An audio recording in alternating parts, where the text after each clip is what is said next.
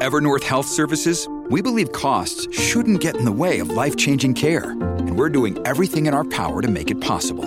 Behavioral health solutions that also keep your projections at their best? It's possible. Pharmacy benefits that benefit your bottom line? It's possible. Complex specialty care that cares about your ROI? It's possible. Because we're already doing it. All while saving businesses billions. That's Wonder made possible. Learn more at evernorth.com/wonder.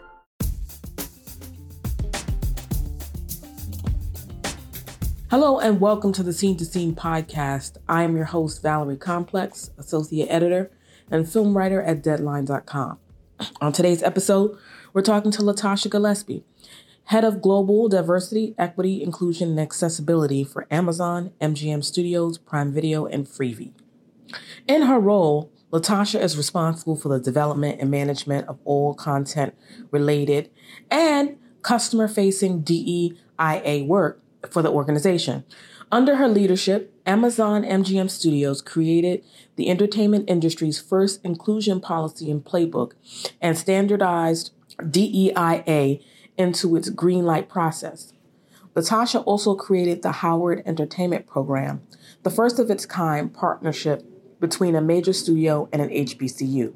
Gillespie was featured on Variety's 2021 Women's Impact Report and 2022 Inclusion Impact Report, and was honored as a 2022 Multi Channel News Wonder Woman and received the Black Women Film Network 2023 Beacon Award. In 2021, the Greater Los Angeles African American Chamber of Commerce named Latasha Executive of the Year, and that same year she graced the cover of Inclusion magazine for her leadership in implementing organizational, inclusive, and equitable practices.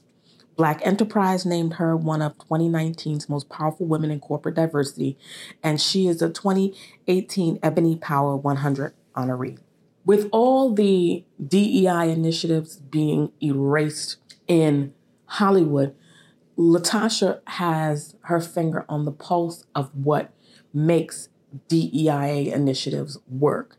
So, in our conversation, I chat with her about the Vanishing DEI initiatives, creating an inclusive work environment, and we talk about how to implement lasting change in the film and television industry. With that said, let's get into it. If you like what you hear on this episode, be sure to review, like, and subscribe to the Scene to Scene podcast on iHeartRadio, Spotify, and Apple Podcasts.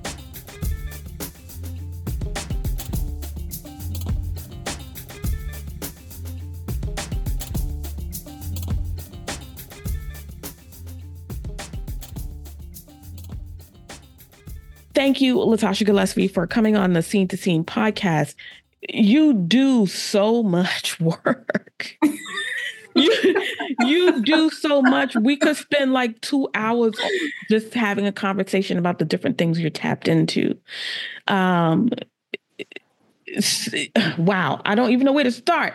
So if, you, if you can give people sort of a, a small overview of of what you you know, do at Amazon as a head of, you know, DIA and okay.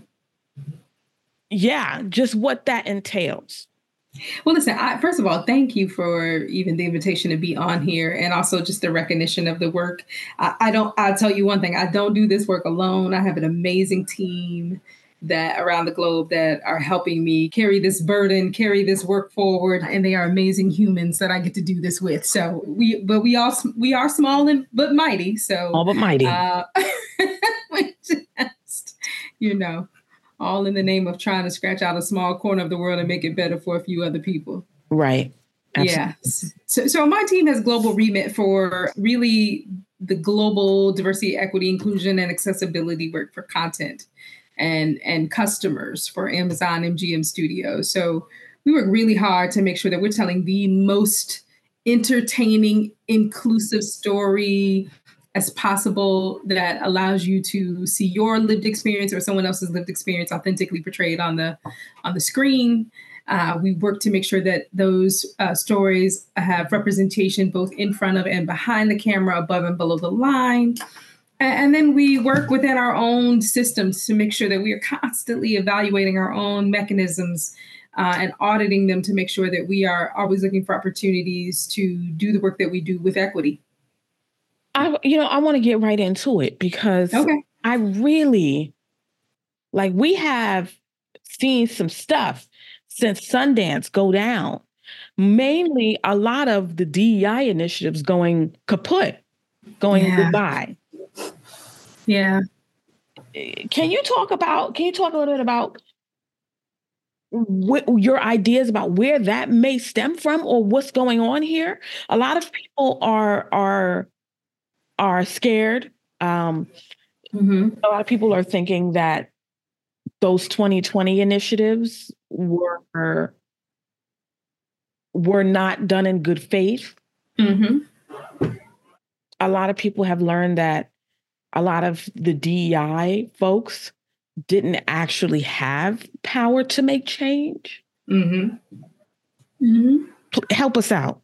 Yeah, well, listen, I think there there are a number of reasons why we've seen you know my colleagues and and other DEI professionals leave the business some for the very reasons you just named I'm sure and then you know there are also those who you know also have left for positive reasons who have who are taking the next step in their journey and mm-hmm. and sometimes that looks like taking them out of this space or taking them to a broader space which which is good for them and then there's also just an element of burnout too i think mm. in this mm. work this work is hard that's important yeah this work is coming to you know you show up every day to defend your own humanity oh man yeah you know? Yeah. and and to defend the humanity of others. And and that's difficult right? That's hard. It's just hard work. And so i can also understand the burnout element. And sometimes people need to take a step back and take a break. A lot of people don't know but i actually took a three month break my little mini sabbatical like the end of 2021 for you know similar reasons. I just needed you know for my own mental well-being and and health needed to just take a step back and take a step away. You know we were going through a global pandemic and you know, it was tough, you know, from that standpoint. And it was just a lot going on. And so, you know, it gets hard. And, you know, when after the murder of George Floyd and the rise that we saw immediately after with the anti Asian violence, like folks who do the work that I do, we went into overdrive, mm-hmm. you know, um, to try to make sure that, you know, we were being responsible with the agency that we had, responsible with the influence that we had to really examine our own organizations and say how do we how how have we or our industries contributed to the things that allow people to dehumanize a man like George Floyd, that allow people to dehumanize Asian people or people from AAPI uh, backgrounds to the point where they're willing to cause them harm and in, uh, in some cases, you know, all the way to death. And so, how do we think about the images we put in the world? Mm that actually not just entertain people, but actually increase our humanity toward one another. Mm.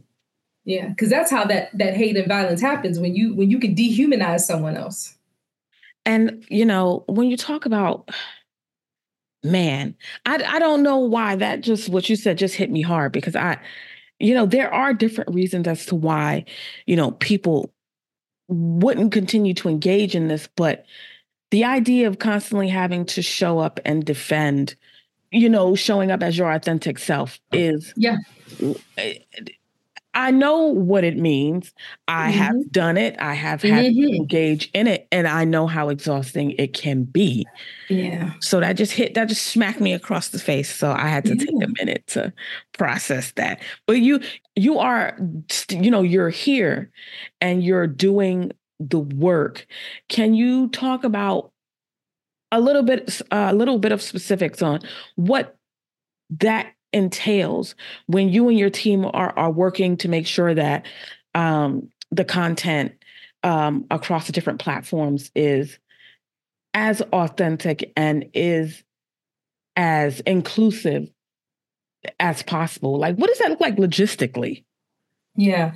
Well, one thing I want to I wanted to suggest something real quick that you said about that hit you, you know, to your core about showing up every day to defend your own humanity. I actually learned that phrase. I adopted that phrase from actually one of my mentees who I actually, you know, I consider her a mentor. She's a, you know, young woman under 30 who uh, constantly challenges me and and Tori Sapan, she she used that phrase. And the first time she said that to me, like you, it hit me in my core. And so I say that to say, when we talk about this work that we're doing, we often think about the gender inclusion. We often think about the race and ethnicity and LGBTQ inclusion, but we don't often think about the generational inclusion. Mm-hmm. And how, you know, we we are not sometimes stopping and paying attention and listening to the young people in our organizations or even inviting those folks to the table so that we can learn faster because this generation is not going to tolerate what previous generations tolerated. And so right.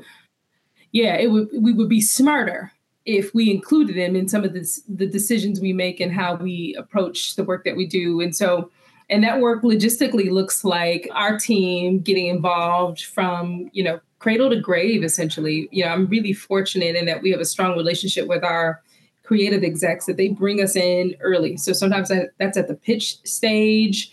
Sometimes it's when a project is in development and, you know, start engaging us to, to look at a piece of material, to look at a piece of content and ask ourselves the questions, do we think this piece of content has the potential to acquire new audiences that maybe have been historically underserved? Does this piece of content have the opportunity to actually offend customers? Right? Because that's the last thing we want to do. Our job every day is to earn and keep customer trust. So, is there anything in here that could actually make us lose trust with our customers? And if so, how do we tell a story that maybe, you know, we are invested in and believe in the creative, but like it needs some work to make sure that it doesn't do those things, right? And so that sitting down with the creative sometimes and asking the question of tell us what your intent is and then let's talk about how we move from intent to impact. And how right? does that right that that that is really sort of from intent to impact is a really sort of powerful statement. And I was going to say, when you talk about impact, how does that trickle down from? Okay, so we've had this meeting. We we've talked about some of the details and some of the things that we're looking for, and we've sat down with creators. Now it's time to go into production. Mm-hmm and how does that trickle down to the you know to the production to the hands-on stage of content making? Yeah. So you know a great example of that is the show shelter mm-hmm. which is based on a book by harlan coben well the creatives on the show again they were very inclusive in thinking about how they wanted to tell this this adaptation for you know for a television series and decided to cast the lead character as a biracial young man, which was not in the books, right? And so this is them being proactive, saying we want to we want to show more representation on screen, and there's nothing unique about this character that we couldn't do that, which is great when you have creatives that do that. Now the challenge was in the books, the young man's mother was was unable to care for him because you know of a substance abuse issue. Well, you know, well, well, now that we've made the young man biracial, which now means his mother is is a woman of color and and probably one of the few women of color in the series, we can't have the only woman of color in the show, you know, be a drug addict. Right. right. Right. And so so it's like, man, you know, they had really I mean, they proactively had great intent, but now we have to figure out the nuance because that presents a different challenge. Mm-hmm. But luckily, they were so wonderful to work with that, you know, my team was able to work with them and come up with a storyline that actually was around mental health. And so, which is something we all experience, something we all go through, and brought, in my opinion, a richer storyline to it that, you know, even than what we saw in the books. And so I think a lot of people could relate to that. And it didn't have to be a stereotypical, you know, one brown woman on drugs. Right. And how does that factor into? So now we have inclusiveness in front of the camera. Uh-huh. Um, but when we talk about inclusive hiring, um, what does that look like? How does that sort of, because I'm thinking about all the different pillars um, yeah. that exist that you sort of tackle. Um, and inclusive hiring is like a big one from from the director to the writer. Because I, I think one thing that we've all come to understand especially in recent years is that there a gaze does exist. If i as a black woman am capturing another black woman there is something different there. That's the truth. It is. It is. And, and a great example of that is the burial. So maggie betts you know a, a black woman director you know, directed that movie. But not only did she direct that movie, but as you, I don't know if you heard Jamie Foxx's acceptance speech for the Vanguard Award. Yeah. Um, last week, right at the Critics' Choice, when he was talking about, you know, they had a mostly female eh, or you know department heads on set, right? And he talked about like, and the set ran a lot smoother than normal, mm-hmm. right? And so again, just that acknowledgement and recognition that you can have women in these powerful seats behind the camera as well, leading departments, directing the film, and get a high quality film and a production environment that feels safe, that feels inclusive, that allows you to do things you couldn't normally do. Like, you know, we, have had production sets where uh, we've had the support of the of the showrunners and the directors to have streetlight PAs on there, right? Mm-hmm. So these are young people getting an opportunity to to get that experience that they wouldn't have otherwise gotten. And so th- those are great examples of how you can, you know, be intentional with the hiring in front and behind the camera.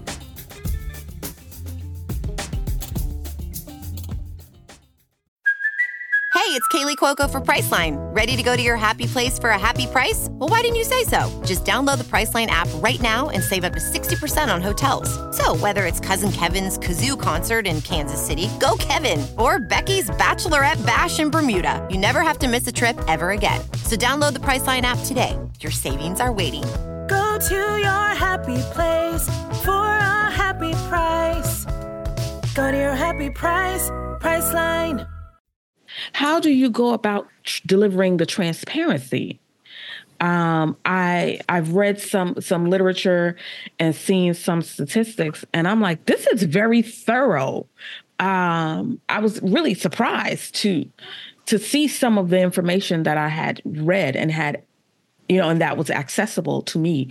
Um, so how do you go about maintaining that? Do you have people on your team that are researchers who sort of keep track of this?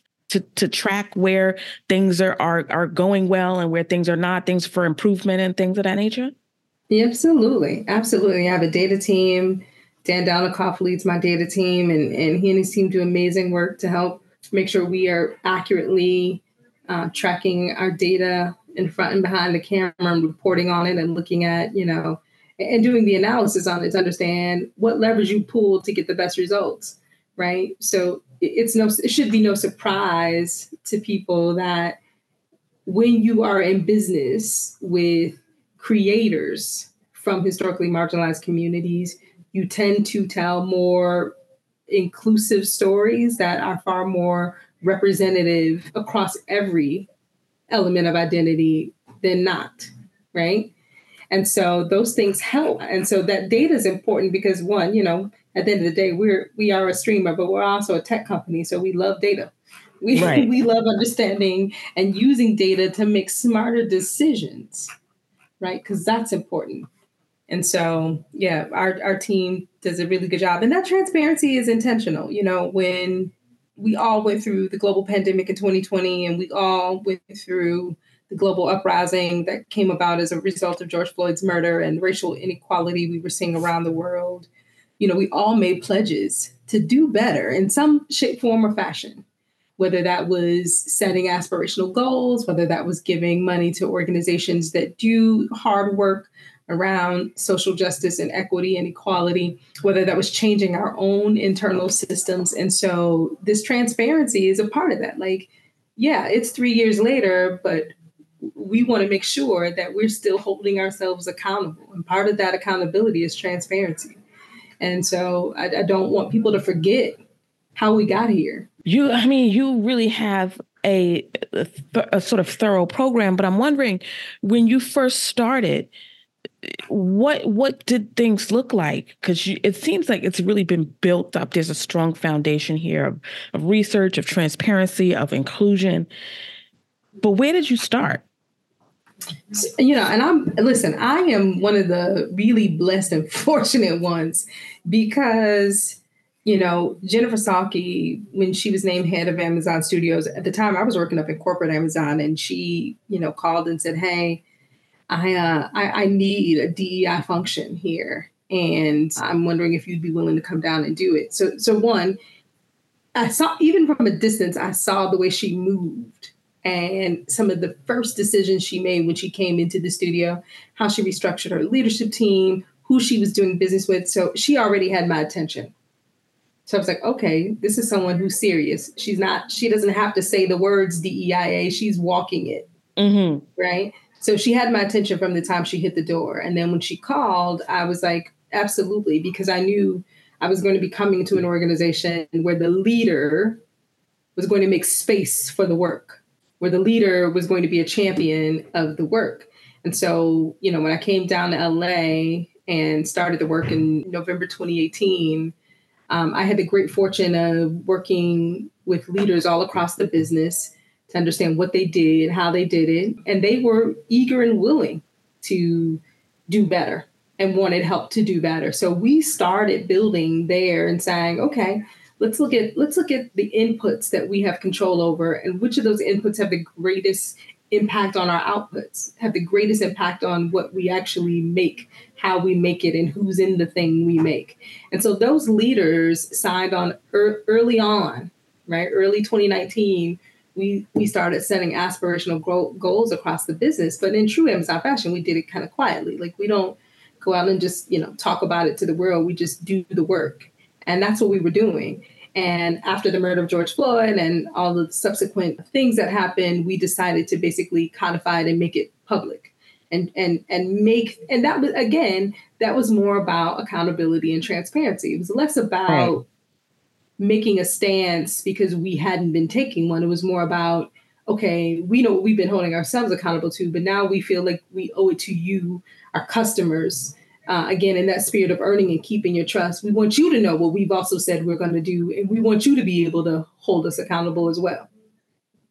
And then, and then also too, like it wasn't. It was that was a huge part of it, but then it was also like a an opportunity to hold hands across the industry. Like we made we made that policy and playbook, you know, open source. We put it out on the website. We didn't require you to put in a name and password and all that other stuff and email to download it. We said, listen, we're putting it out here because if you don't have something, feel free to adopt what we put out there.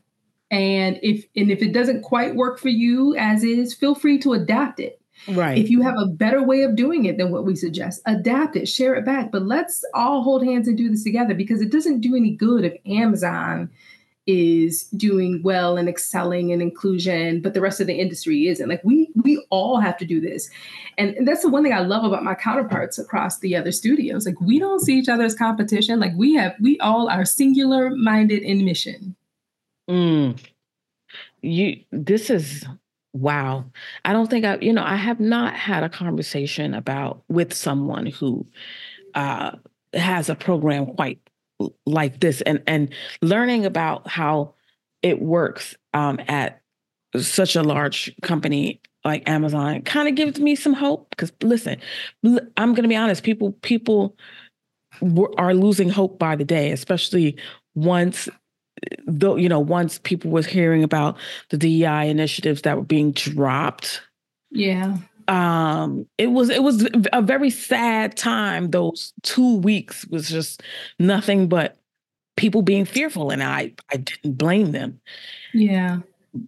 But it's yeah. good to see, you know, it's, it's good to hear these types of things because there are still organizations, there are still people, there are still studios who are committed to to change and committed to inclusion and i think shifting the focus to that may offer some form of relief for lots of folks. Yeah um, i hope so. I hope so. And and you know and it's not just even the representation right? It's the it's the stories themselves right? It's seeing our lived experiences portrayed in all of their nuance, the richness, the joy we have, the love we have, the family, the you know nuclear family or chosen families that we all have. Like seeing those stories are the things that I think are making the, the most impact. But but again, that comes from when you empower storytellers. I think about American fiction, which is out right now, which is such an amazing movie from Cord Jefferson. Uh, again, he's a first-time filmmaker, right? But this he he is a perfect example of what happens when you put resources, structure, and support around someone who has not had the opportunity to, to do a thing before. And when you do that, you get a masterpiece with the brilliant Jeffrey Wright and Erika Alexander. But again, why? It's because we have executives like Alana Mayo who who runs, you know, Orion Pictures. And so she sees that and she knows how to nurture that thing. And and and it's an and it's a universal story. It's a family story. It's a it's anybody going through career frustration story. You know it's not a black movie. It, it stars a lot of black people but it's a, it's a commercial movie. Mm-hmm. i think that they're really and it says something about identity and the the you know the businesses that we occupy as a whole because you know people a lot of businesses ask a lot of people not to show up as their authentic selves you know? So yeah i was i, I moderated a panel last night with cord jefferson and Erika alexander so about this. We talked about we talked about this last night. Um when people i guess i'll i'll i'll ask this last question. When people think about latasha gillespie and the things that she's doing at amazon. What would you want people to know? What is what is the impression you would want to leave them with? People who who are up and coming creators people who are looking to branch into the industry people who want to work in in, in dei mm-hmm. you know what would you say to them i think what people can look forward to is more universal stories um, again, that are going to help you see yourself and your lived experience authentically portrayed on the screen. I think people are going to also be able to see because we're a global service and so we're looking you know there's marginalized communities everywhere in the world so we also want you to get a glimpse into somebody else's world to the point where you have a better understanding of who they are and how they love and and and and you realize they go through similar situations as you go through. We want people to to be entertained taken to a different place in the world where they get to experience new things just by watching the shows or the content that we put out there but also that it also increases their humanity towards someone that they don't know or have never met before. That it increases their curiosity about a different culture or people, but also helps see themselves in it. I remember watching Marvelous Mrs. Maisel and thinking, my family is very Christian, not Jewish, but man, there's so many similarities between, you know, just the parent dynamic and when you're fighting for your purpose and your passion and all the odds against you. And it's like, it's very, very universal. The more specific we get, the more universal it becomes. And, you know, what I want people to know that my team and I are doing is we're, we're behind the scenes one just trying to make sure that people can tell the best story possible in the most authentic way. Two that they can do it in a production environment that feels safe where their voice matters that they know they're going to be respected every day uh, that they can show up and have the tools necessary to do the job they've been hired to do regardless of what accommodation they may or may not need from an accessibility standpoint. Um, and just to do good art. Art is so important to the world. It it sometimes I feel like it unlocks that side of our brain that we don't even know is locked until we've been until we've sat in that art, until we've experienced that art, until we've ingested that art. Right. And and we realize, you know, how necessary it is for whatever walk of life we may be in. Art is important to the human experience. It's important to the soul. Thank you so much, Latasha, for for coming on to the to the scene to scene podcast. I this was really illuminating. Um, and I hope, you know, my listeners really get a lot out of the discussion that we've had and the knowledge that you've dropped on us. So thank you so much. Oh, it was my pleasure. It's always a pleasure to sit down with you. Thank you so much for having me. And I appreciate the work that you do. Um, you're telling our stories too, you're amplifying them as well.